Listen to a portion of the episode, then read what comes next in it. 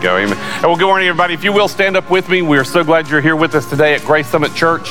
And I'm thankful for everybody who's here. And I got to be honest, we got more than I thought we would. Can I have an amen? Let's be honest. This is the Sunday after Thanksgiving. I figured most people were either in a coma or, a turkey coma or visiting family. And so I'm very thankful. Is it too hot in here? No. You sure? It's hot in here. And Lord Jesus, we ask for healing upon all everybody's nerve endings in Jesus' name.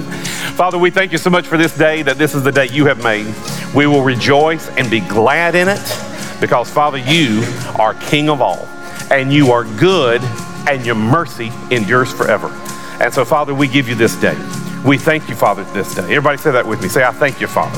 We thank you, Father, right now for all that you are to us, for all the gift of Jesus to us, and that today, Father, we are going to be more like Jesus than we've ever been, and we're going to help turn more people to Jesus than we've ever done. In Jesus' name, amen. Woo! Good morning, Grace Summit. Good morning. How's everybody doing today? Good morning, good morning, good morning. I'm so honored to be with you this morning. We're going to worship our Lord and Savior, amen? Amen. Father God, in the name of Jesus, we thank you for today that the gates of heaven are open, that the Holy Spirit is present in this place, Father God, through the music, for the melodies, for the harmonies, but mostly, Father God, I thank you that you are good in every season. I thank you that you are faithful in every season, Father God. We thank you for this time set aside today to worship you, to honor you, to come together. In Jesus' name, let's sing this out. Wandering into the night, wanting a place to hide this weary soul, this bag of bones.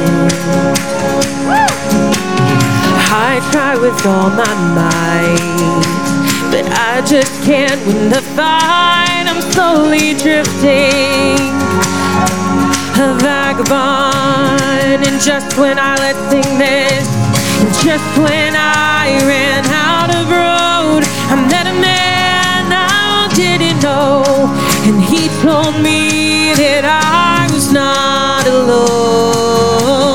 Oh, picked me up, turned me around, placed my feet on solid ground. I thank the Master, I thank the Savior, because you healed my heart, you changed my name, forever free, I'm not the same. I thank the Master, I thank the Savior, I thank God. Can we thank God this morning in Jesus' name? And all the saints said amen? I cannot deny what I've seen. Got no choice but to believe. My doubts are burning. They're like ashes in the wind. We're gonna say so long to my old friends. Burden and bitterness, you can just keep them moving. Cause what? You ain't welcome here, not in Jesus' name.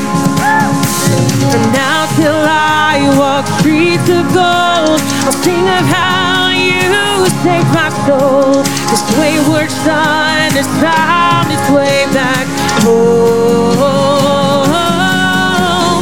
Pick me up, turn me around, solid ground. I thank the Master, I thank the Savior, because you healed my heart, you changed my name, forever free, I'm not the same. I thank the Master, I thank the Savior, I thank God, I thank God. This is my favorite part of this song. We're going to talk about how hell lost another one, because it doesn't get us, amen? Let's sing this out. Hell lost another one. I am free, I am free, I am free. Hell lost another one. I am free, I am free, I am free. Hell lost another one. I am free, I am free, I am free. Hell lost another one. I am free. Let's sing this out and declare it. Hell lost another. Hell lost another one. I am free. I am free. I am free. Hell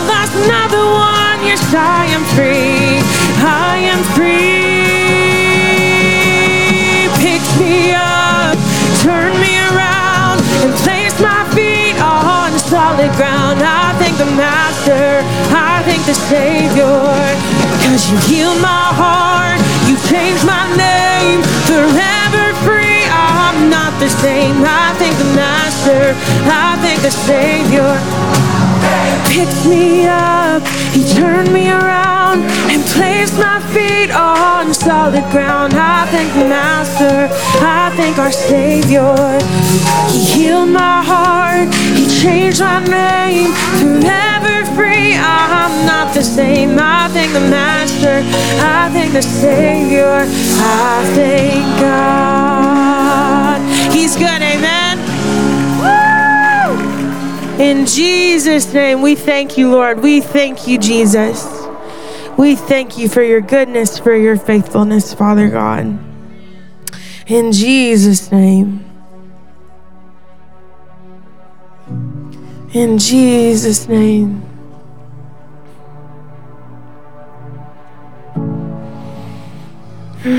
We thank you for all that you've done. In Jesus' name.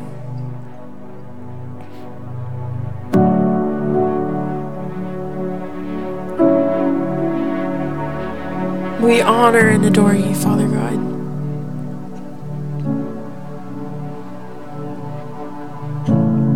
In Jesus' name.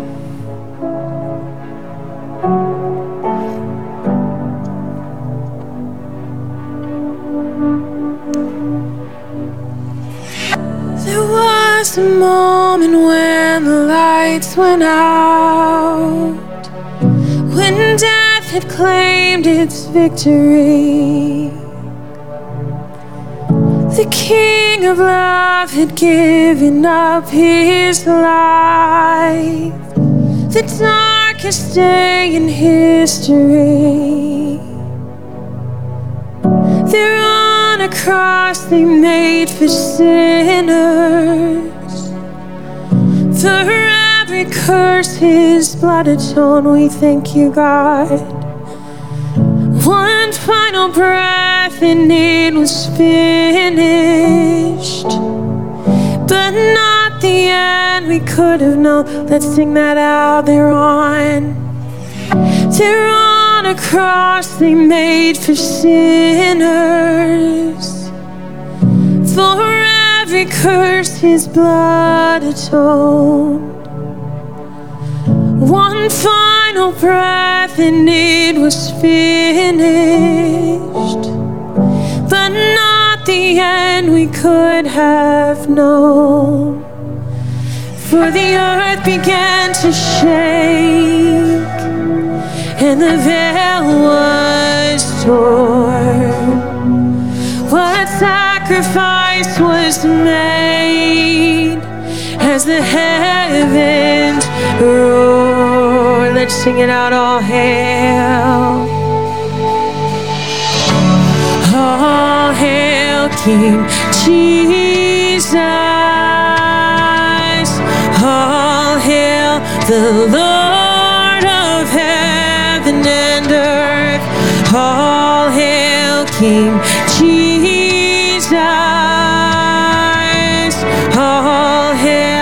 The Savior of the world. There was a moment when the sky lit up. Let's sing about his victory this morning in Jesus' name.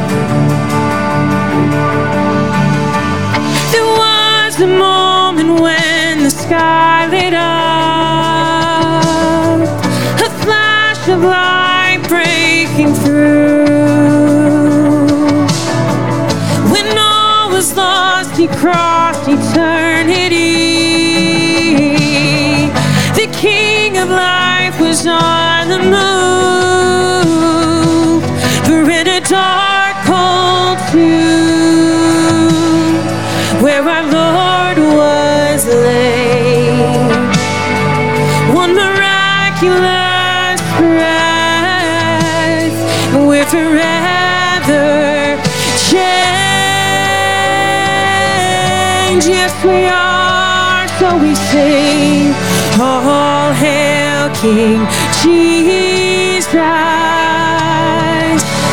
all hail the Lord of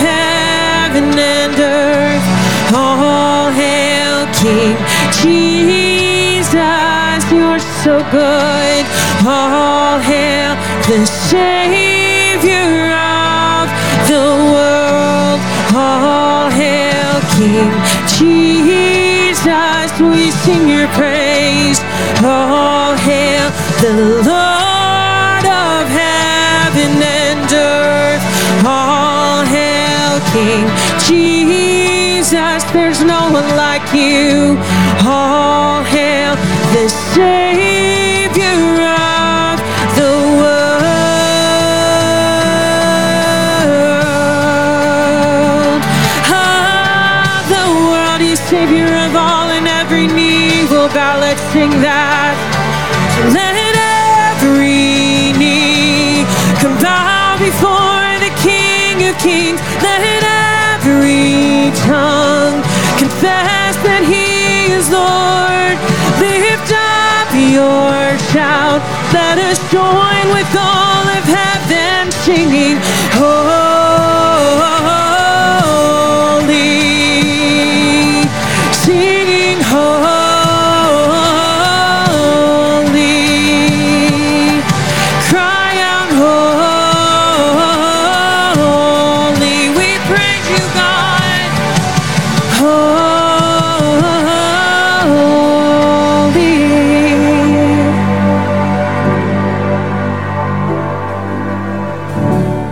All hail King Jesus. All hail the Lord of heaven and earth. All hail King Jesus. All hail the Savior of the world. The Savior of the world. Jesus' name. I love this song so much because it puts into words how tragic it all was. I think we read the Bible and we know, oh, he's going to rise again. Oh, he rose after 3 days. But I can't imagine they didn't even know the Savior was going to come as a baby. They thought he was going to come and free them from the Roman hold over their life. He had no idea. They had no idea that he was born to do so much more than that. They had no idea that he'd be born as a baby and live for 33 years and then he'd die. And I just can't imagine. I can't imagine having followed him, having loved him, having served him. And inevitably, I would have been one of the people that was like, nah, I'm out. I'm going to question this. I know for sure. I'd be one of the people in the Bible that was like, this seems sketch. This man just turned water into wine. But I can't imagine seeing all that, even if you weren't one of his followers. I can't imagine seeing all that and watching him die and just thinking, that's it. It's all done. Nobody'd ever risen from the dead until he raised Lazarus. And I just can't. I love this song so much because it puts into word, with one final breath, it was finished, but not the end we would have known. It makes me cry almost every time I listen to this song. So I want to sing those first couple verses again. And I just want you to think, this is applicable to anything we're going through in life, anything we're facing where we think this is it. We are a spirit-filled church and we are a faith-believing church, but still life is long and life is hard. And if the Israelites can be brought out of Egypt and forget that he's good, we can still live a life where he's been good and forget he can take us through whatever's in front of us. And so as we sing these couple verses, I want you to imagine that whatever's happening in your life, financially, your job, your marriage, your kids that maybe you don't talk to anymore, if you're watching online, any sickness or disease that the doctors told you is prevalent in your body, and you think, okay, well, that's it. God's been good, but he hasn't moved. It's been 3 days, he's still dead. He's gonna move. I got chills and I want to cry just thinking about it. He's going to move. God is so good all the time. And I get so frustrated when I read about the Israelites, but I'm the Israelites. I get so wrapped up in what I see in front of me that I forget that he's already brought me through so much. He's not going to bring us this far just to say, well, I'll see if you can handle it now. So as we sing this again, and then as our altars open, I'm just honored to be here today. I love y'all and I love this church. And there are not a lot of churches that believe in the moving, healing, redemptive, restorative power in Jesus still being alive today. But if there's anything in your life that you're defeated by, that you're stuck in place staring at thinking, well, this is it. God did all he could, but he hasn't moved. He's gonna move. He's gonna move. Exceedingly and abundantly more than we could expect or imagine. Amen? Amen? Amen. So I'm going to open up the altars just to be open. Even if you don't want prayer, but you want to come kneel at the feet of Jesus. If you want to come kneel in his presence and thank him for all that he's brought you through, for whatever you're facing. It may not even be what you're facing. I'm not facing anything personally right now, but I have friends and family and transitions I see that I want to see a breakthrough for them. So I just want to open up the altars this morning as we sing this. Father God, in the name of Jesus, I thank you for every person in this room. I thank you for your plan for them. I thank you for your heart for your people. And we remind you of the promises you've made to us. We remind you of the gifts you've given us. And we thank you that we're allowed to do that, to come to you and remind you. We remind you, and we remind ourselves that you're in control. That it's not just something we can say, that a verse that we can quickly read, that we meditate on it, that we put it in our heart and we remember it. And we know it in our spirit that you're in control and you didn't bring us this far just to let go. I thank you for every miracle we're about to see performed. I thank you for everything you have planned for this church. Transition and offers and votes aside, I thank you for what you've brought this church to right now and what you've brought this church through. With a pastor who served as the sound man once in his life and his transition from miracle to miracle to miracle to establish this church out of what we thought was a dark day, and we thought, well, that was it. Grace Summit was born, and I thank you for the plan you have for this church and this body. I thank you for the lives that are going to be changed through online and in person. I thank you for your goodness, God. I thank you for your faithfulness that even when we get frustrated and impatient, you are not. There was a moment when the lights went out, when death had claimed its victory. The King of Love had given up his life. The darkest day in history. There on a cross they made for sinners. For every curse his blood atoned. One final breath and it was finished. But not the end we could have known. For the earth began to shake, and the veil was torn. What sacrifice he made as the heavens roared.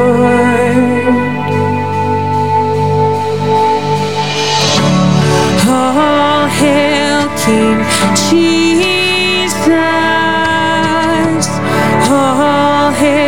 The Lord of heaven and earth, all hail King Jesus, all hail the Savior of the world, all hail King Jesus. we sing your praise. All hail the Lord of heaven and earth. All hail King Jesus. All hail the Savior of the world. Of the world we're gonna sing, let every knee it'll bow. Let every knee come bow before the King of Kings. Let every tongue confess that He is Lord. Lift up your shout. Let us join with all of heaven singing. Holy, singing holy. Cry out holy, singing holy. Let's sing this one more time as a body. All hail King Jesus. All hail the Lord of heaven and earth. All hail King Jesus. All hail the Savior of the world. In Jesus' name.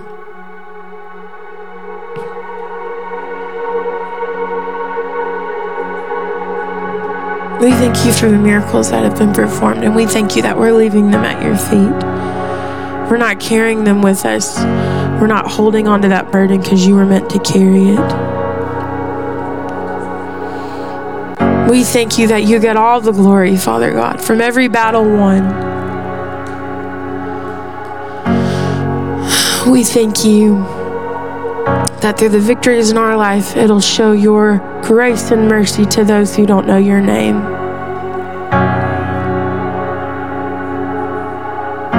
In Jesus' name, let's sing about his victories this morning. You go before, I know that you've even gone to win my war. You come back with the head of my enemy. You come back and you call it my victory. Oh, you've already won, Lord. You go before I know. You go before I know that you've even gone to win my war. Your love becomes my greatest defense. It leads me from the dry wilderness, and all I did was pray. And all I did was worship. All I did was bow down. All I did was stay still. Let's sing that again. All I did, and all I did was praise. That's all you ask for. All I did was worship, and all I did was bow down. All I did was stay still. And hallelujah, you have saved me. So much better your way. And how defender, so much better you weigh in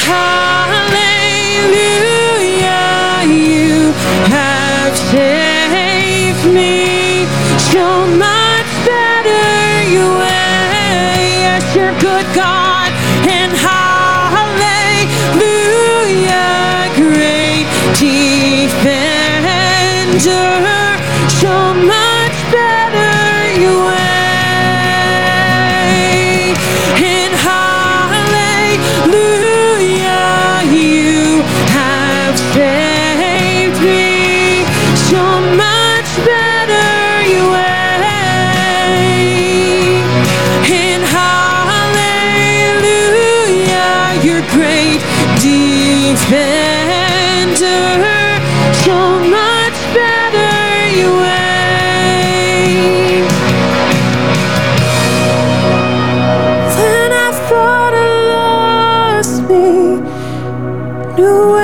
You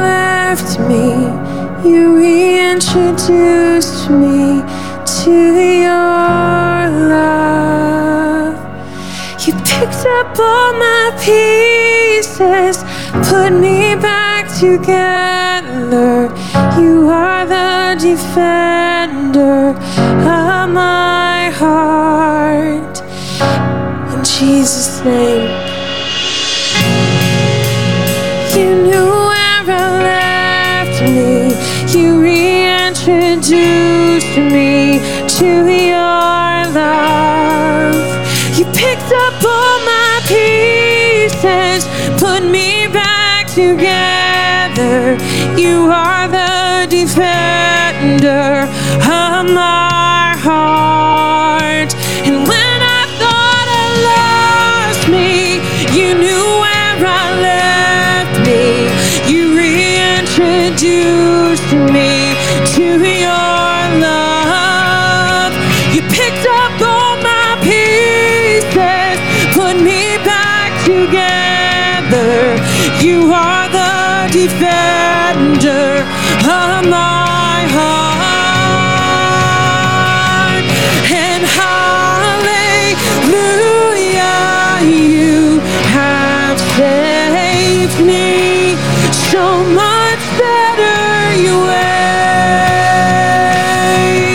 And hallelujah, great defender, so much better you weigh. Hallelujah, and hallelujah, you have saved me, so much better you weigh. And hallelujah, great defender, so much better you weigh. So much better you weigh. So much better you weigh. And all I did was praise. And all I did was worship. In Jesus' name. All I did was bow down. All I did was stay still. And all I did was praise. And all I did was worship. All I did was bow down. All I did was stay still. And all I did was stay still. In Jesus' name, we're going to sing that chorus one more time before we hand it over to Pastor. I love that song. It's a good song, amen. I don't know if I've just missed y'all or I have a mic for the first time in 4 months, but I just keep talking. I've missed y'all and I love y'all. I love this song so much. And I used to cry so much in the bridge because it talked about being broken.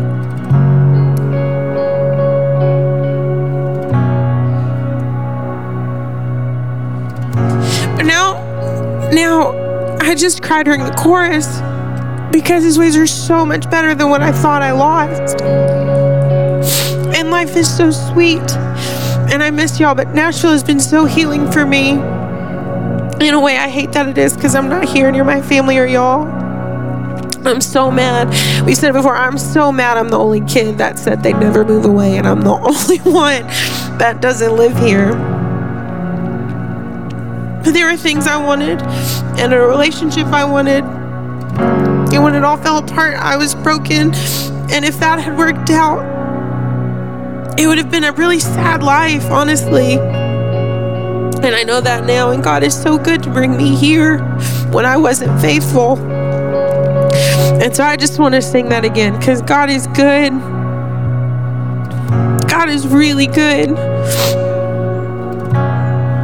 I can honestly say I'm the happiest I've been in probably 10, 15 years. And I'm so glad to be here with y'all this morning. So we're going to sing that again. And we're going to thank Him for His faithfulness in bringing us on the other side. Amen. Amen. In Jesus' name, we're going to sing this. Hallelujah, you have saved me. Oh. Thank you, Father God. In Jesus' name. Sorry you can't use this recording now, Pastor. Hallelujah, you have saved me. So much better your way.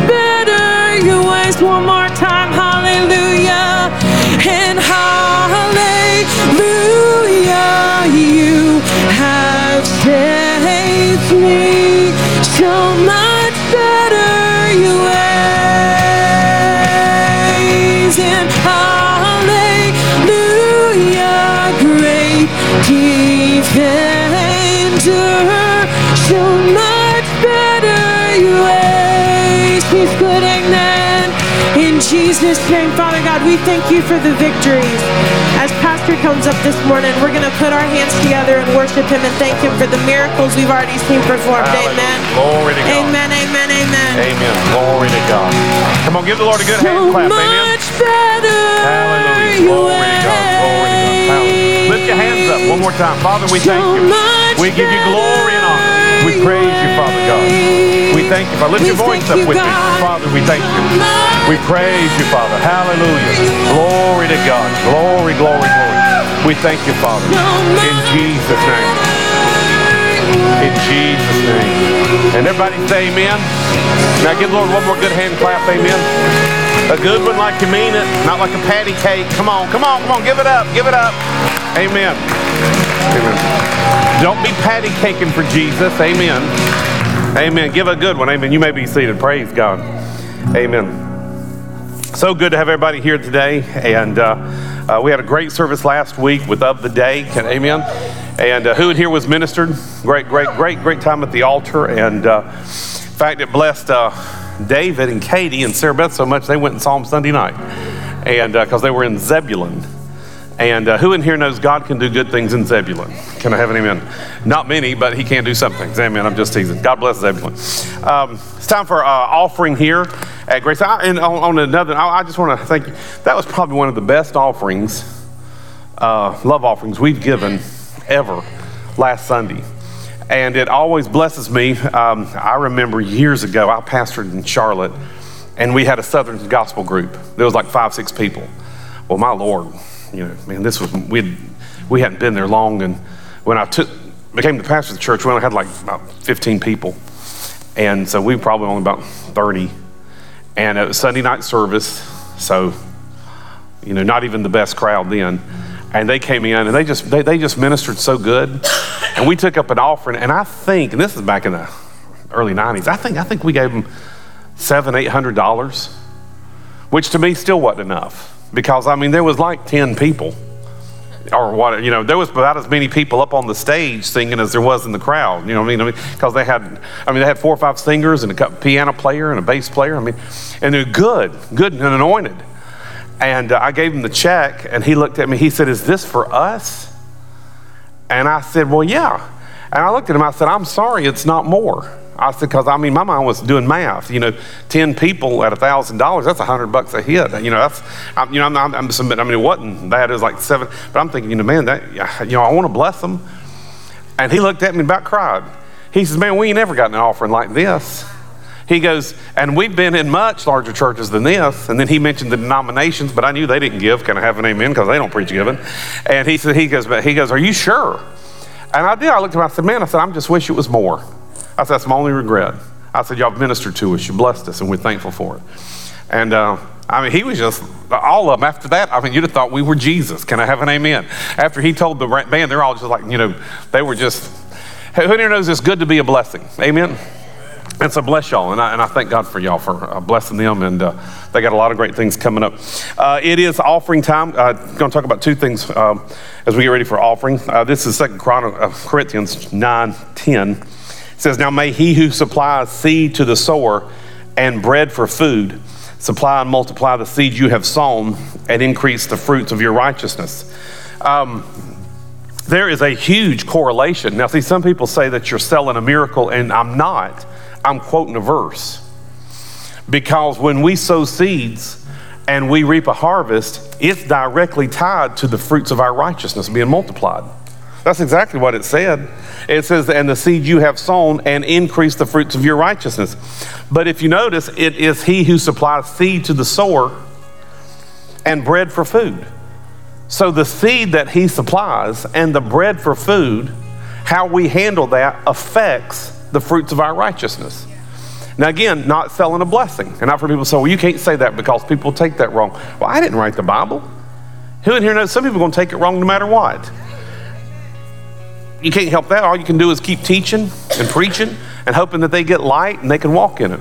And so as you give, here's the point. Believe that not only do you receive a harvest off the seed, but the effects or the fruit of your righteousness increases, which means you have a greater amount of ability to witness to people, or your witness increases to people. I had to go to a hardware store yesterday for Molly and buy an obscure little screw. And thank God for the little hardware store down the street.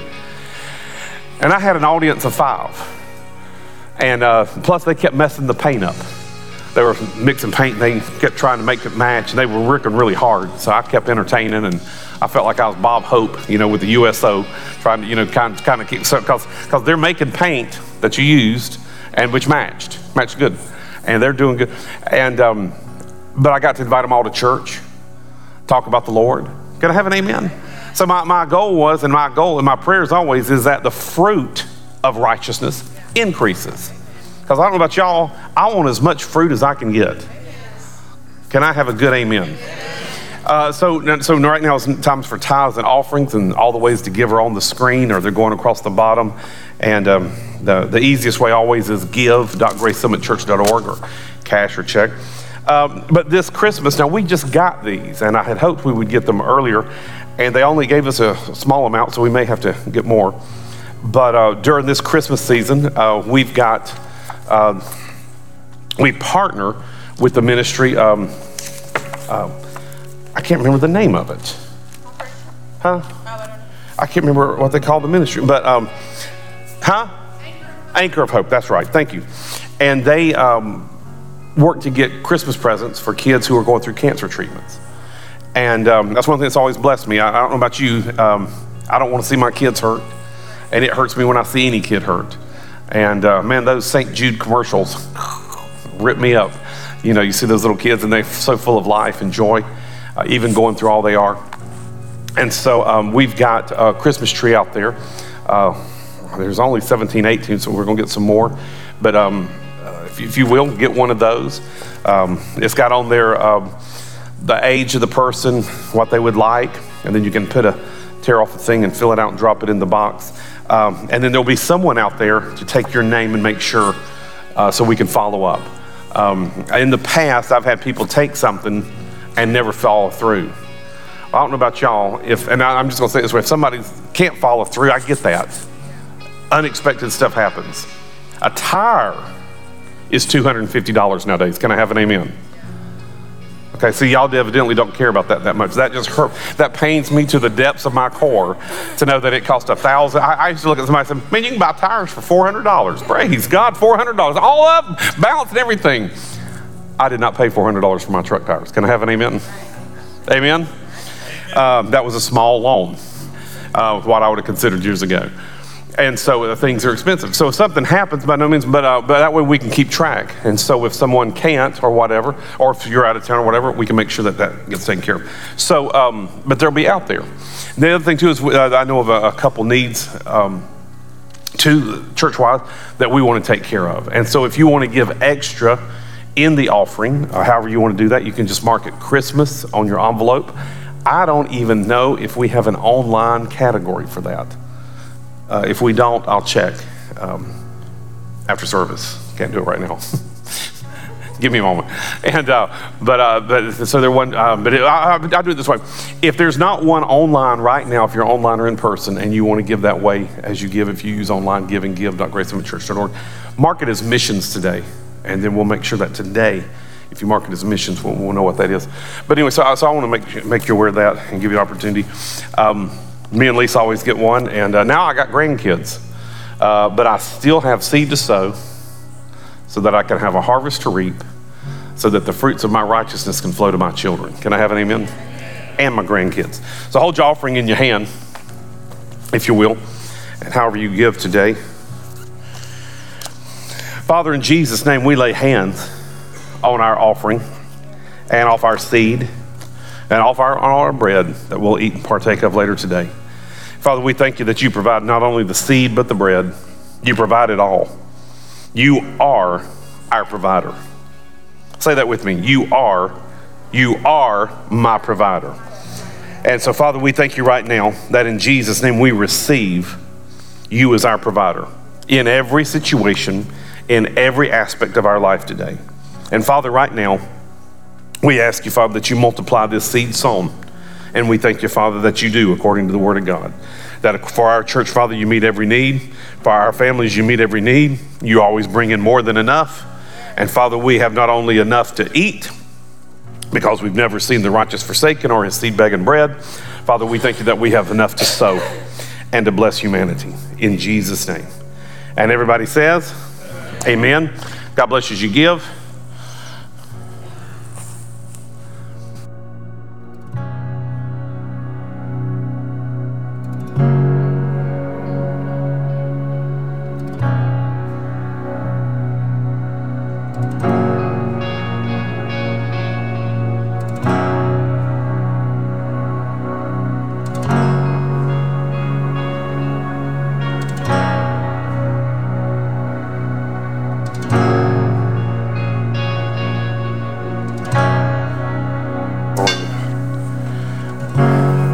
Everybody say amen. Amen. Hallelujah. If you got your Bibles, turn with me to, let me get my Philippians chapter 4, verse 6 through 7. Molly asked me last night, we were working at her house a little bit. She asked me, she said, what are you preaching tomorrow? And I just was making a joke with her about something somebody had told her the other week. And I said something, and I said, oh, the youth are dismissed. Or did she go get them? Or is that? Oh, that was Molly. Okay, the youth has been dismissed. And she made a comment, And I said, well, I'm actually going to preach on something about Thanksgiving. And she goes, well, that's a little late, isn't it? And because who in here knows Thanksgiving was Thursday? I looked at her, I said, well, honey, as a Christian, we should always be thankful. Amen. Ha! Can I have an amen? Amen. Don't feel like you're going to get one up on the preacher, amen. Philippians chapter 4, verse 6 says, be anxious for nothing. Now that word anxious there implies care, it implies stress, it implies, heaviness, oppression. Now, just throw this out, and everybody love me for saying it. It says, be anxious for nothing, which means it's possible to be anxious for nothing because Jesus is Lord. It would be wrong of Jesus, the Holy Spirit, and God Almighty to look at you and say, don't be anxious for something if it was not possible for you to not be anxious for something. Worry, anxiety is a choice. Let's just throw this out and say this. Everybody look at me. Most things in life are not worthy of your stress. You are far too highly created an individual to give weight to certain things. You should never give certain things weight in your life. There are certain voices you should never give weight. I had somebody ask me one time, they said, what if somebody said that about you? I said, what do I care what they say about me? Well, wouldn't that make you upset? I said, I wouldn't care.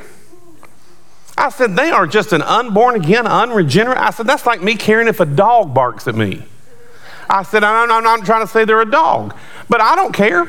I don't understand dog. Can I have an amen? I wish I understood what dogs meant because there are different barks. Do we not know that? Yes. I don't know what they mean. I don't think they know what they mean. I just know they know what they do. They want your attention. Cats, birds, whatever. I don't care because it is not worthy of my attention. Well, it just bothers me what they said. I actually like that. Every now and then I get Facebook comments. Now, I think this is great. And they'll take shots at me.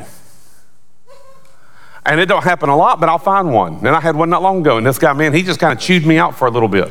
So I blocked him. I don't have anybody else to do it, to be the keeper of the block. Can I have an amen? But I blocked him. I don't care to have all that junk on there. But I was kind of glad. I finally got a detractor. Can I have an amen? You ain't doing something for Jesus if somebody ain't fussing at you. And thank God for it. In fact, for years, who in here believes that there are demons and there's demonic spirits? But Jesus gave us authority over them in Jesus' name, amen? And He can tread on them and we ain't got to worry about them. And in fact, there's a great story I told about it this morning on a plane, and this woman's having a demonic fit. This other lady gets up and preaches to the whole plane. This is satanic. This woman here is demon-possessed, and this means everyone in here needs to get saved according to the Lord Jesus Christ and accept Him, or you're going to die just like she is. How do you know that's a fun flight? Can I have an amen? A demon-possessed woman in the back and a spirit-filled preaching woman in the front. And so, it's a crazy day. And in this day, there are things that come at us that we should not give attention to. Yeah. And I like the fact that I got a detractor. I'm not going to listen to them. We'll talk about that in a minute. But I'm not going to be anxious about it. In fact, for years, I heard people having this happen, but I had a Baptist pastor, and God bless the Baptist. He called me one day, and he said, can I have someone call you? I said, brother, you can have anybody call me. I said, what's up? He says, well, I don't know much about this, but I believe you do. And I said, what? He goes, have you ever dealt with anybody demon-possessed? I said, well, yes, I have. He said, could he call you? Because I haven't. He says, and I don't know how to deal with that. Well, I was blessed. I was blessed he called. But I also know those people who sometimes call talk about you. But what do I care? I ain't making Jesus happy. That doesn't make Jesus happy for me to care about them. What makes Jesus happy is for me to care about what He thinks. Amen? And Jesus says, be anxious. So say it with me. Be anxious for nothing. Can I have an amen? Okay. At this rate, we will finish this message somewhere in February. But in everything, by prayer and supplication, with thanksgiving. Let your request be made known to God. And the peace of God, which surpasses all understanding, will guard your heart and mind through Christ Jesus.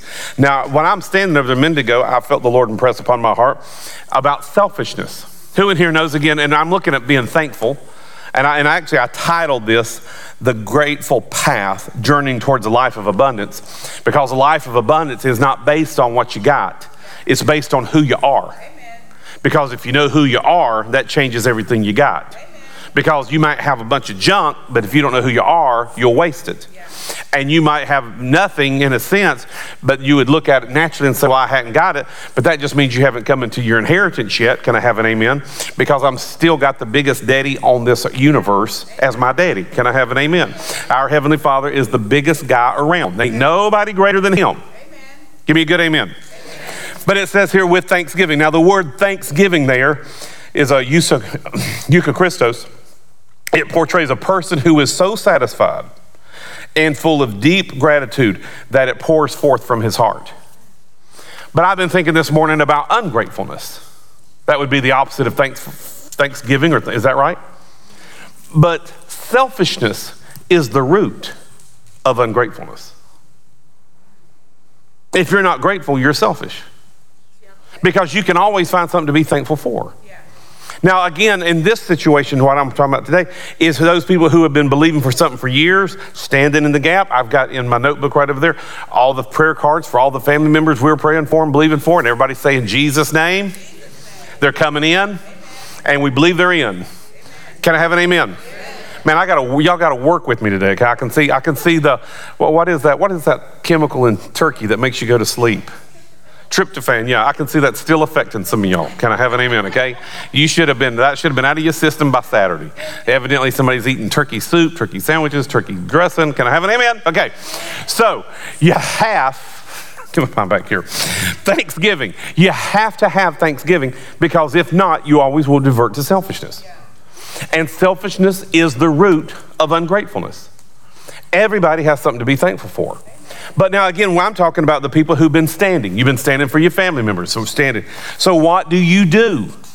The Bible says, having done all to stand, we do what? We stand. And having done all to stand, we stand. We don't sit down, we don't buckle, we don't cave in, but we are, it says, our prayer and supplication with thanksgiving. With something so deep in us, so grateful in us, that it pours forth from our heart. Now, the Bible says again, I said this is the greatest revelation I got last year. Let the words of my mouth and the meditation of my heart be found pleasing. Now, again, I always quoted that, let the meditation of my heart and the words of my mouth. And that's not right. I've quoted that for 30 plus years. But it says, let the words of my mouth. Why? Your words will affect your heart. And when you get your words right and thankful words right, it changes everything. Amen. Now, who in here has ever had a blah holiday? Now, for years, and I say this with a little shame, and I mean this with some shame. Holidays have always been hard on me, sometimes. Because when my mom and dad divorced, the merry world of going to granny's ended. The merry world of spending Thanksgiving together ended. And it was half here and half there. And I'm a crier. So that means I cried when I had to leave one, and I cried when I had to leave the other one again. And then I dealt with guilt for years because if I wasn't with one, that maybe the other one thought I didn't like them or love them. Now, who in here knows that's a heavy guilt to carry when you're 10, 11, 12? I didn't even make the decision. So holidays have always been hard, and I have to watch it. Now, years ago, me and Lisa, this is getting towards Christmas, and we did live trees because we were young and dumb. Can I have an amen?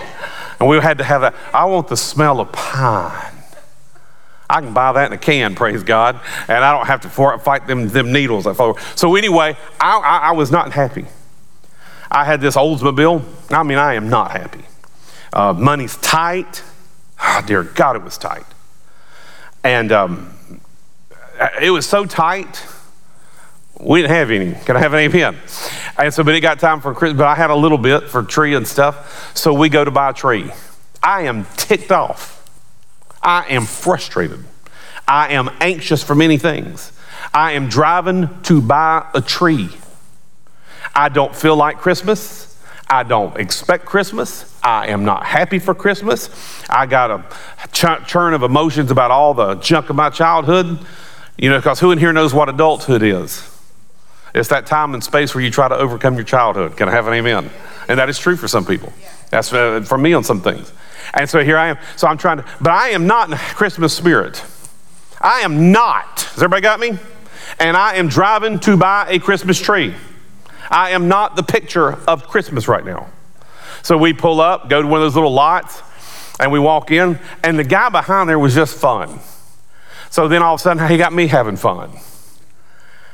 And I get in the car, and this is before all the radio stations played Christmas music. I turned on the radio, and I can't remember if it was Silver Bells. I think it was Silver Bells. You know that song, Silver Bells? Okay, I'm not singing. Or maybe I should do it like my friend, Silver Bells. Okay, and do it in that fake voice. It's Christmas time. Okay, my mom used to sing that song in the car all the time during Christmas. Hey, man, I got singing that song. And all of a sudden, I was thinking about Mama. Now, Mama's still living. I mean, I'm in my 20s. I'm probably 26, 27. I got the tree tied to the car. I look like that, you know, Christmas vacation guy, you know, got it tied on the top, driving home. But I got singing that song. Well, then that song went off, and I think White Christmas. I love that song. And I love it. And in here, I'm Bing Crosby when I sing that song. Can I have an amen? I'm dreaming of a white Christmas. And then I do that other part. Just like the ones I used to know. You know, kind of do that little big voice, you know, whatever. Oh, y'all so sweet. Lord Jesus, heal my church people. Amen. Okay. And I said, well, then that song went off. And I think it was Jingle Bell Rock. Well, I like that song. Man, I'm telling you, by the time I got home, I was ready for snow. I mean, I'm ready for Christmas. I mean, I was ready to go buy stuff. And then worst part about me is I was ready to give stuff away. I mean, it's like November. It's like now, you know, it's like the first Monday after Thanksgiving because I was out preaching the Sunday. So I'm back home Monday. And so, I mean, I was in Christmas spirit. Why? The words of my mouth had changed the meditation of my heart. And I had thankfulness that became, it just flowed out. Now, see, again, I can either look at all the negative sides or I can look at the positive sides. Now, again, this is therapy day for Pastor Chris. Just joking. And so, you know, as a parent, you go through different stages. Now, I've had a great week. Me and Lisa's had a great week. Had all the kids over for Thanksgiving. Friday night we celebrated Molly's birthday. Molly turns 30 next Wednesday, and yeah, she old. Can I have an amen? Okay, tell her I said so. And I looked at her the other day. I said, "Can you believe? 30 years ago, I was 3 years younger than you are when you were born." She goes, "I can't even comprehend this." And that's more weight than I want in my life. And I got to be honest. I miss them being small. I miss that being able to protect and to keep. I miss that. I miss that with so much in me. I never thought I'd miss it this bad. I mean, I can get melancholy over it. I mean, I ain't got nobody in the house. That, you know the worst part about that? I don't have any manual labor. Can I have an amen? I lost all. I used to tell them that. I said, we didn't have y'all because we loved you. I said, we had y'all because we couldn't afford domestic help. Son, go mow the grass, and Sarah Beth, do this, and Molly, get me a cup of coffee. I'd be going to say, Daddy. I said, okay, I didn't mean that. But go cut the grass and get me a cup of coffee. Anyway. And so I've always joked, I've had the best time with my kids. I mean, and I love my grandkids. I really love my grandkids. Okay, I do understand that now. But you know what? If I let myself dwell on that, I'm not blessing anybody. I'm doing what?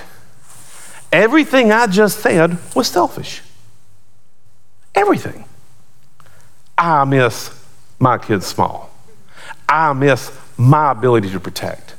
I miss my ability to keep them safe. But on the other side, I start thinking about how God's blessed them. Amen. I mean, Sarah Beth never went to public school a day in her life. We homeschooled. I have no one to blame. Can I have an amen for all three of my kids? I can't blame one principal. I used to tell people, say, man, where'd your kids go to school? I said, I blame that principal. I said, they got the worst teacher and principal I've ever seen in my life. They'd say, well, who are they? Me, you know. And so Sarah Beth went to UGA. Actually at UGA, they used to haul her out of class occasionally and have her talk to people as an educator in training who had never been to public school. That would almost be like a doctor never seeing people. You know what I'm saying? And then Molly is in Tennessee having her dream job. God's blessing her. She's got good friends, having a good time. She ain't dating nobody. Can I have an amen? But that's okay. We're still praying for grandkids there too. Amen. And Sarah Beth. And then Luke's got a beautiful wife, got two great grandchildren. And I love her just as much as I love my grandkids. When I start thinking of how God's been good to them, I get thankful. I mean, Luke works on planes.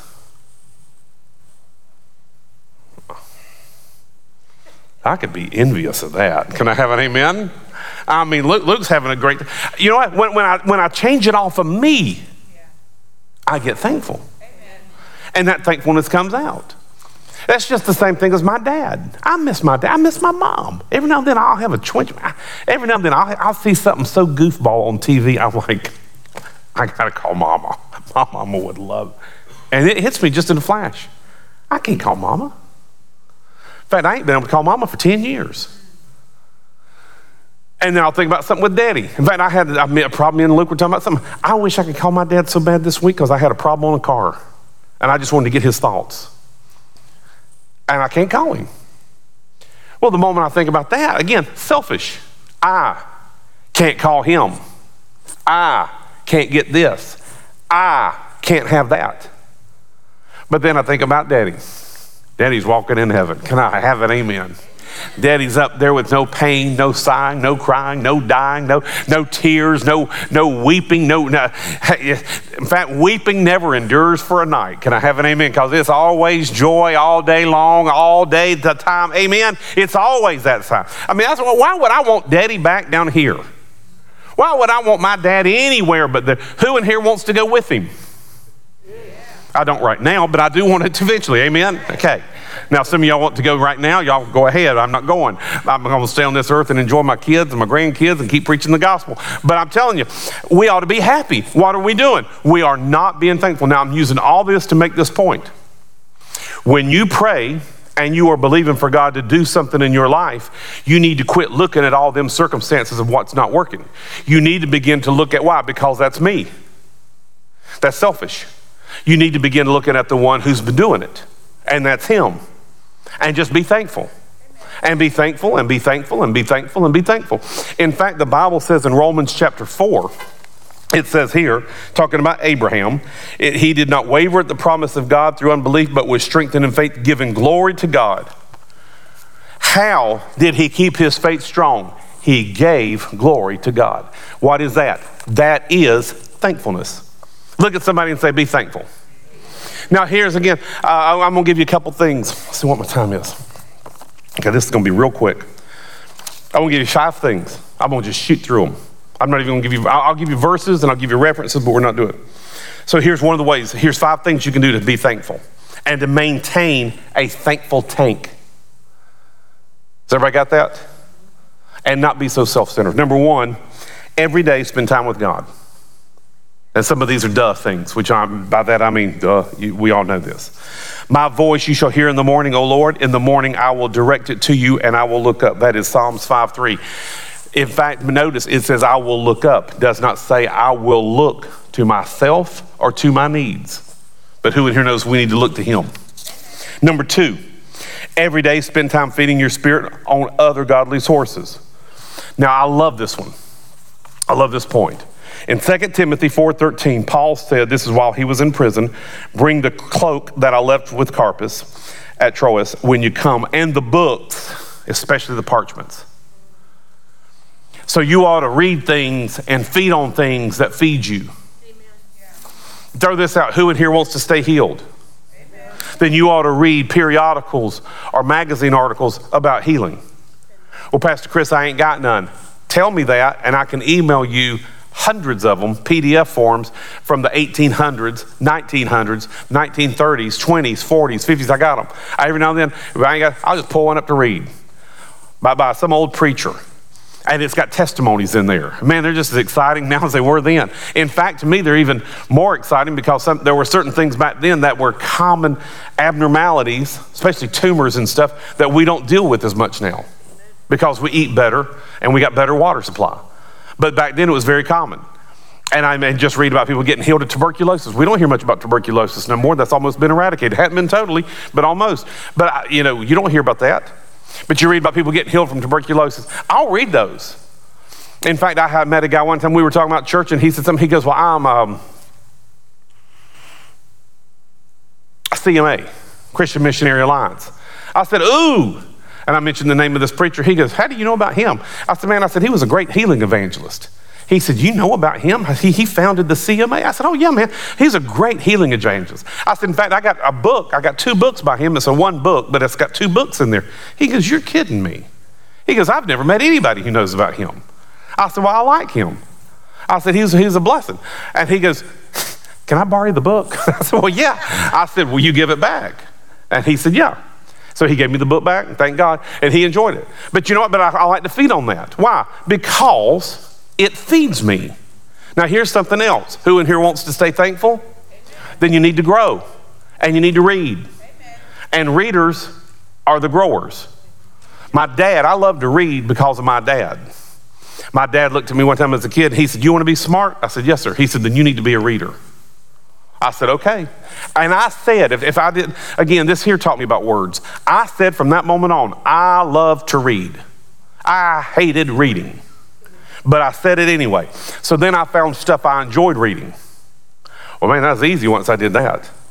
Man, I started finding stuff I loved reading. Then I went to the library and just consumed stuff. Then I found out, and then I got real studious about the gospel, about 13, 14. Then I found books. Well, back then you couldn't go buy books. You definitely couldn't download books.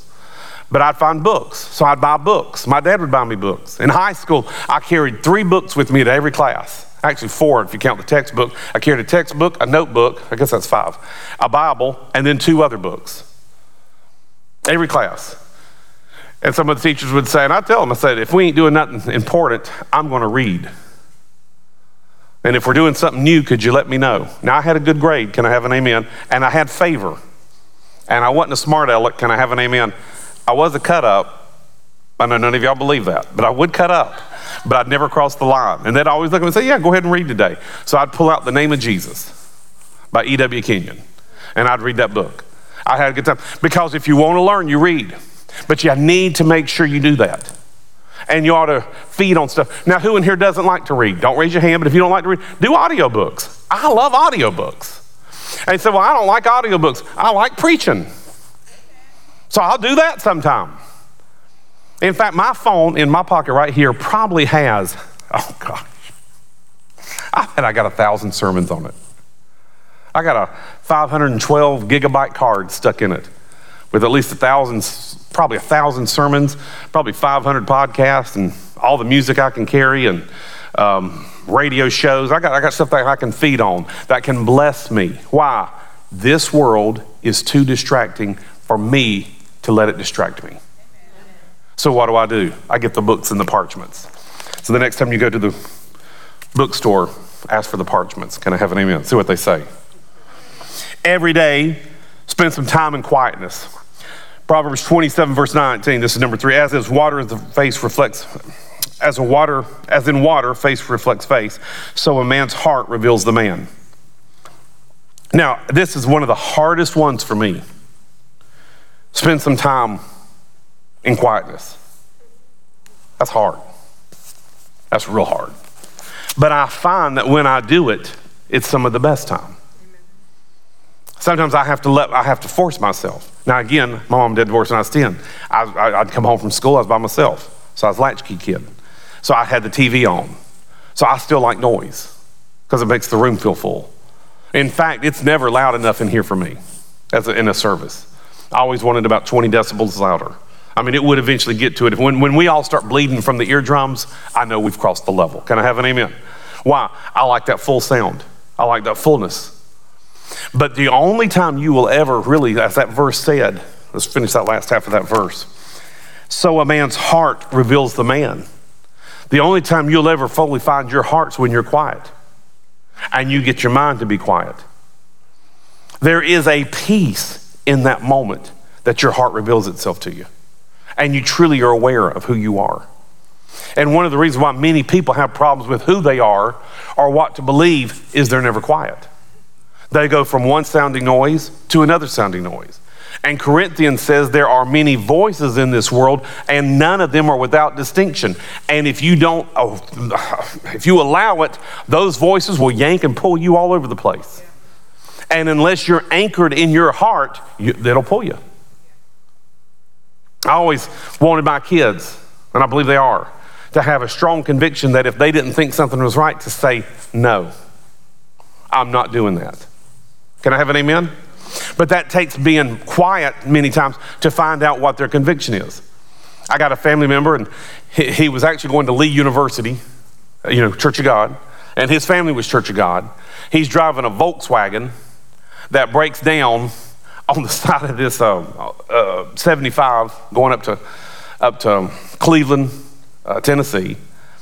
It's the mountains of Georgia. He said at the top of the exit where he finally got the Volkswagen off and the engine's blown up, it ain't running. He said there's a hotel across the street from a bar. He said that's the only two buildings there. So, and he's sick. He's not feeling good, he's vomiting. So he calls his dad and tells his dad, I'm at such and such. His dad says, well, I'll be there when I can. He sat in that in the lobby of that hotel for 6 hours, waiting on his daddy. And his dad just took his time. That made him mad. He said, I should have just took my dad's credit card and bought me a room and went in there and laid down because I felt so bad. He said, but I knew if I spent my dad's money, he'd be mad about that because his dad was cheap. No offense, can I have an amen? Everybody got me? And I said, well, why didn't you walk across to the restaurant? He said, I was starving. He said, I was hungry. But the only place to go across to eat was the bar because they serve alcohol. And he said, I knew my dad would be upset if he knew I went into a restaurant that served alcohol. And then he stopped and he said something so important. He said, I was living my entire life by my dad's convictions. He goes, I didn't even know what I believed about alcohol. But if you'll let yourself get quiet with Scripture, you'll get a conviction. Amen. And when you get that conviction from Scripture, you'll live to that conviction. Yeah. Can I have an amen? Amen. So have some quiet time. Number 4, we're wrapping this up. Every day, spend some time with people who strengthen you. Now, mine is, my wife, my kids. Now I don't have some of my minister, all my minister friends have never been local. They've always been around the world. So we text. Now, ain't today a good day? We can text, we can Skype, we can FaceTime, we can video chat, we can Google whatever, but spend time. And not with people who pull you down. When you go into that arena, you pull them up and you minister, but you don't sit there and be fed by it. And if you're expecting everybody to pick you up and pull you up and cheer you on, you just need to let that go because not everybody's going to encourage you. In fact, most people that you can be close to will always pull you down because they got the crab bucket mentality. And why should you get free if I can't be free? Who do you think you are? And they will pull you down. Can I have an amen? That's so sad. So don't be that person. Be the person. Don't be selfish.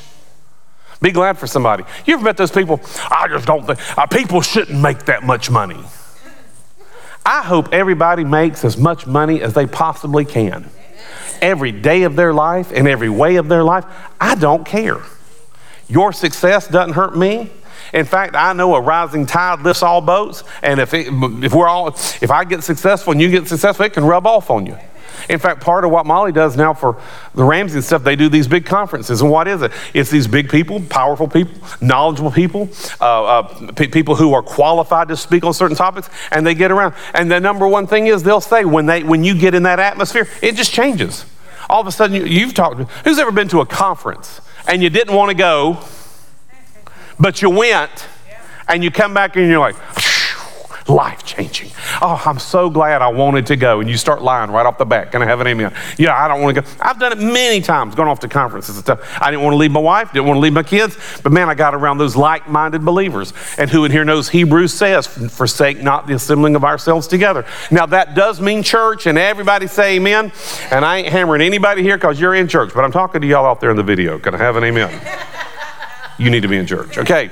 You should have zoomed in really tight on my eyebrow right there. Okay. But on the other side of that, but that also means in fellowship. Yeah, that's great. So don't forsake that being together. Enjoy that. We need that. Everybody say amen. Amen. That's one of the worst parts about our society. We get isolated. We need people. We need that community. It challenges us. It encourages us. Number 5. Last one and we close. Every day take time to stop throughout the day to just worship. Amen. This is Psalms 119, 164. 7 times a day I praise you because of your righteous judgment. I read of one guy, and I thought this was cool. He actually has a ringtone on his phone, and he just programs it out, and it goes off. And he knows the time it's going to go off, but whenever it goes off, he says, I just stop. He said, no matter what I'm doing, he said, if I'm with someone, I say, just give me just a moment. And he says, I'll just walk off. He says, I think it's a beautiful idea. Why? Because what did David say? 7 times. I'm not going to let this day pass. Not going to ask anybody to raise your hand, but I've done it. You know, especially when I was younger, just trying and struggling on some stuff. But to take time. How many of us every day take time, special time, just to turn? You know, I have found out that my meals personally are much nicer at home when I will take time. And I walk over and I kiss Lisa on the cheek. I thank her for being such a sweet wife. I tell her how beautiful she is. I look at her like Colin Firth from that movie. You know, in that scene I always joke about. I make those eyebrows at her. And she'll always go, what is wrong with you? Every time. I still do it every time I raise my eyes. You know, who in here knows why? Because I'm taking a moment to acknowledge her and to thank her for being in my life. I had a friend in North Carolina one day, and he made the comment. Now, I had heard this joke. Who's ever heard the joke of the woman who married the guy? And they did the vows. And 30 years later, they're in counseling. And she goes, he never says, I love you. And he says, well, I told her when we got married, when I change my mind, I'll give her an update. Now, you know, I've heard that joke many times. I had a friend, he looked at me, he goes, oh no. He says, I was that man. He goes, I told my wife Marjorie, I loved her. I never told her again for 20 years. He said, why do I need to change my words? He was just an old country hard guy. And he said, but I realized it was killing her. He says, and I didn't want to hurt her. He said, so he goes, I'm quick. Now I'm on the other side. I tell my wife, I tell my kids, I love them all the time. I see some of that goes back to guilt and fear when I was a child. I'd hate the thought of the last time I saw you, I did not communicate how much I love you. That's a lot of guilt on a kid. What if I never see daddy or mama again? Can I have an amen? Amen. Let me throw this out. Sometimes adults can put that guilt on the kid. And if you're an adult, especially if you're a divorced parent, don't do that to your kids. Now, I do Molly sometimes just for fun. Because who's ever watched that movie, My Big Fat Greek Wedding? Whenever she gets ready to go, I always do this. You're going to leave me? And she starts laughing. I'm like, where's the Windex? And so we just have fun with that. But I don't want her crying when she leaves me. I want to have a good time. I want to be excited. Go to Tennessee. Meet someone. Can we have an amen? Bring home some grandbabies. Can I have an amen? Amen. And I want to be happy enjoying what the Lord's called her to do. And care less about all that other. And, but you know what? I need to take time to think. Now, if you ever hear me preach on winning your family, this has always been a key point for me. Every time you think about them, stop Don't pray for him. Oh, God, save Bob. Bob's just going to hell. Bob, you know. No. Pray this way. Father, I thank you that you're working on Bob. I thank you that you're loving Bob. I thank you that you're sending workers across Bob's path. I thank you that Bob is surrounded with faith. I thank you that Bob is surrounded with love. I thank you that Bob is surrounded by faith. I thank you that every word of God Bob's ever heard will return back to him, that it will produce and it will create a harvest, and that me and my household shall be saved. Thank you, Father. Bob's a Christian. Bob, you're working on Bob. Thank you. I mean, isn't that much better? But what did I say do? Every time you think about Bob, let that thankfulness come out of your life. Now, see, that's where true abundance comes. Now, I would love to win that big lottery. Can't we say amen, everybody? Just have somebody come up and say, here's $200 million. I would look at him and go, I believe God wants you to do a double portion. Can I have an amen? Are you sure it's not 400 million? Man, can you imagine all the blessings you could do to somebody? All the world evangelism, just fun. To me, just fun you could do. And by that, I mean just go somewhere and find 20 broke people trying to pay for groceries and just go and get that one all they want, get that one all they want, get that one all they want, get that one all they want. Charge that jerk over there twice, but get that one all they want, get that one all they want. Or just have fun one day and go buy 5 cars. Drive down the road, see somebody who's broke down. Say, if you ever wanted a Tesla, here you go. Just walk away. Wouldn't that be fun? Amen.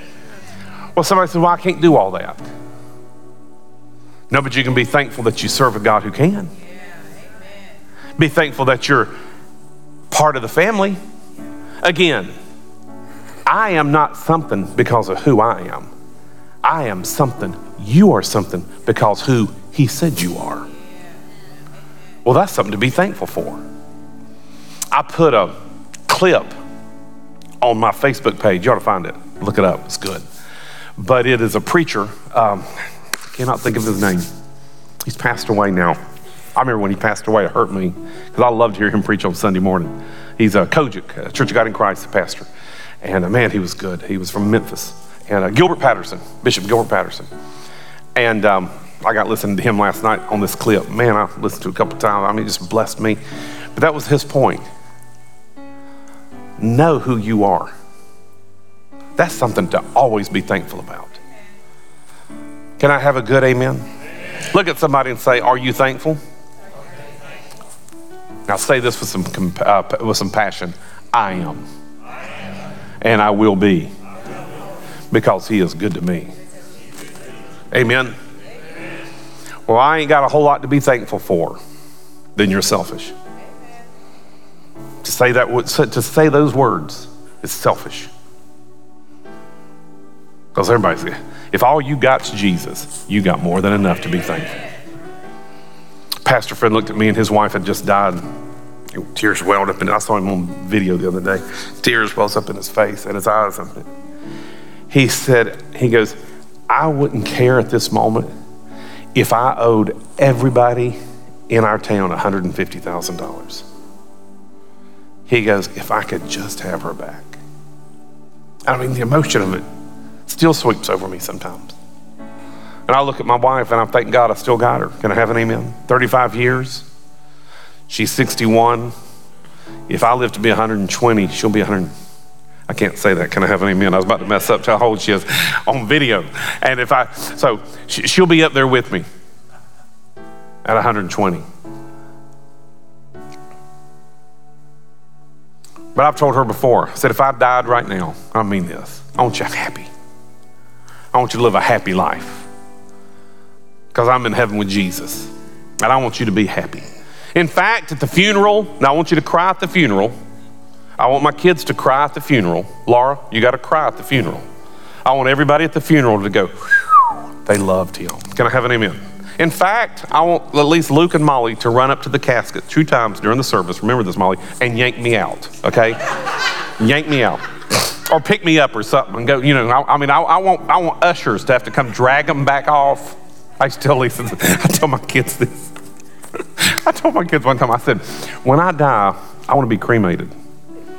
And I'm going to put my ashes, I want my ashes in a big urn. And they're like, what's an urn, Dad? I said, well, that's what you keep the ashes in. I said, and then every Christmas, for the rest of your lives, I want y'all to get together as a family and decide who gets daddy for the next year. And Sarah Beth, they're like, what? And I said, that way you'll always be tied to each other. Why do my kids love me? I don't know. Can I have an amen? Now, I said this, but I told Lisa, and I mean this with all my heart. I said, but the moment you put me in the ground, the moment that funeral's over, I said, if you find you a good-looking guy that looks like he's got some money, invite him to ride in the family car back home. Because I wanted to live a happy life. You know why? Because I'm thankful for the life I've had. Why would I begrudge her? Amen. I'm thankful for my wife. Can I have an amen? Thankful for my kids. Thankful. What are you thankful for? Well, Pastor Chris, I ain't got, okay, then here's your homework. Write down at least 10 things you're thankful for. Yeah. And every day, just thank God for those 10 things. And the first one's always Jesus, and the second's always the blood. Amen. Can I have an amen? Amen? And when you keep those two things right, everything else will make sense. Father, in Jesus' name, we thank you. We praise you and we worship you for your goodness and grace to us today. We thank you, Father, in Jesus' name. Everybody just say that with me. I thank you. Father, we just thank you for the greatness of Jesus, the greatness of the Word of God. Father, if we've been unthankful, if we've been selfish, forgive us. Cleanse us from that in Jesus' name. Cleanse us from all sin, and darkness, and rebelliousness. Forgive us, Father, because you are good and your mercy endures forever. In Jesus' name. In Jesus' name. And Father, this week, speak to us in our quiet moments of revelation you've given us that has changed our life that we should be thankful for. I'm just prompted very strongly on that. If you will look back in your life of divine revelation God has given you and keep that ever before you, that the goodness of God gave you the revelation of the Holy Spirit or of healing or of His abundance in your life, whatever it is, that thankfulness will increase that level of revelation and it'll grow. In fact, I would say the reason why that revelation might not be working right now is you've not been thankful for it. And you've let selfishness enter in. In Jesus' name, Father, we thank you for that. In Jesus' name. Everybody pray this with me. Lord Jesus, Heavenly Father, and Holy Spirit, I thank you for each of you. I thank you for all of you in one. I don't understand it all, but I'm thankful for it. And I receive the goodness of God. The goodness of Jesus in my life. In Jesus' name. Amen.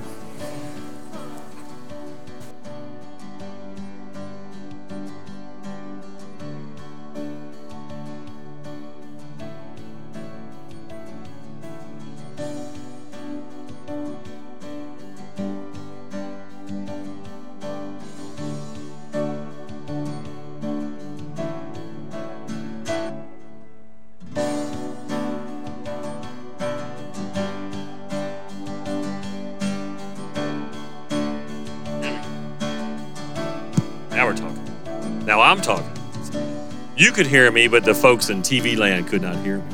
All right, some announcements for this week. Where are they? There they are. Every Wednesday night, of course, online Bible study. These are always great. You can catch them on YouTube, and you can watch them back to back. If you get cut off or the pause doesn't work, you can go back and reverse it. The pastor does very well with these. We always enjoy these things. Small group, of course, every Sunday morning, 9:45 to 10:30, always great. And usually there's leftover goodies. Thank you for bringing those goodies in. There we go. All right, second Saturday prayer night. All right, this will be the, of course, second Saturday, which I think is the, I don't know, can't do that fast. Let's see. Was it 9th? Thank you. That's what I thought. The 9th at 5 p.m. And of course, we go to after. These are great. If you have not attended one of these are, I was going to say powerful, thank you, but these are perfect. These are quiet time, prayer time. Very different feel to these. These are fantastic. So if you've never come to one of these, I encourage you. These have a different spirit to them. The spirit is here, the word is here, but there's a different spirit to it. But we come, you'll enjoy it. All right, that's it. All right, I hope everybody had a great Thanksgiving. We are in the wonderful season that we celebrate our Lord's birthday. This is the greatest for us who believe. There can be no better time of year. No better time of year.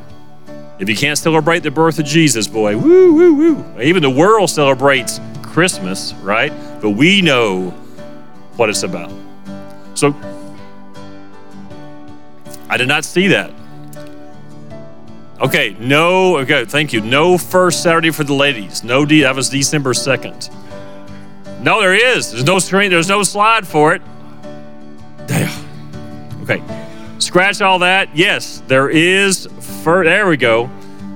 So, yes, it's on. Scratch all that naysaying. Yes, that will be the 2nd. I know that date. That will be December 2nd. That'll be awesome. There'll be no gift throwing or anything like that. So, and don't ask me what they talk about because they don't let us go in there anymore, right? They run all the guys off. Very secluded, very secretive bunch. But that's it. All right, let's stand.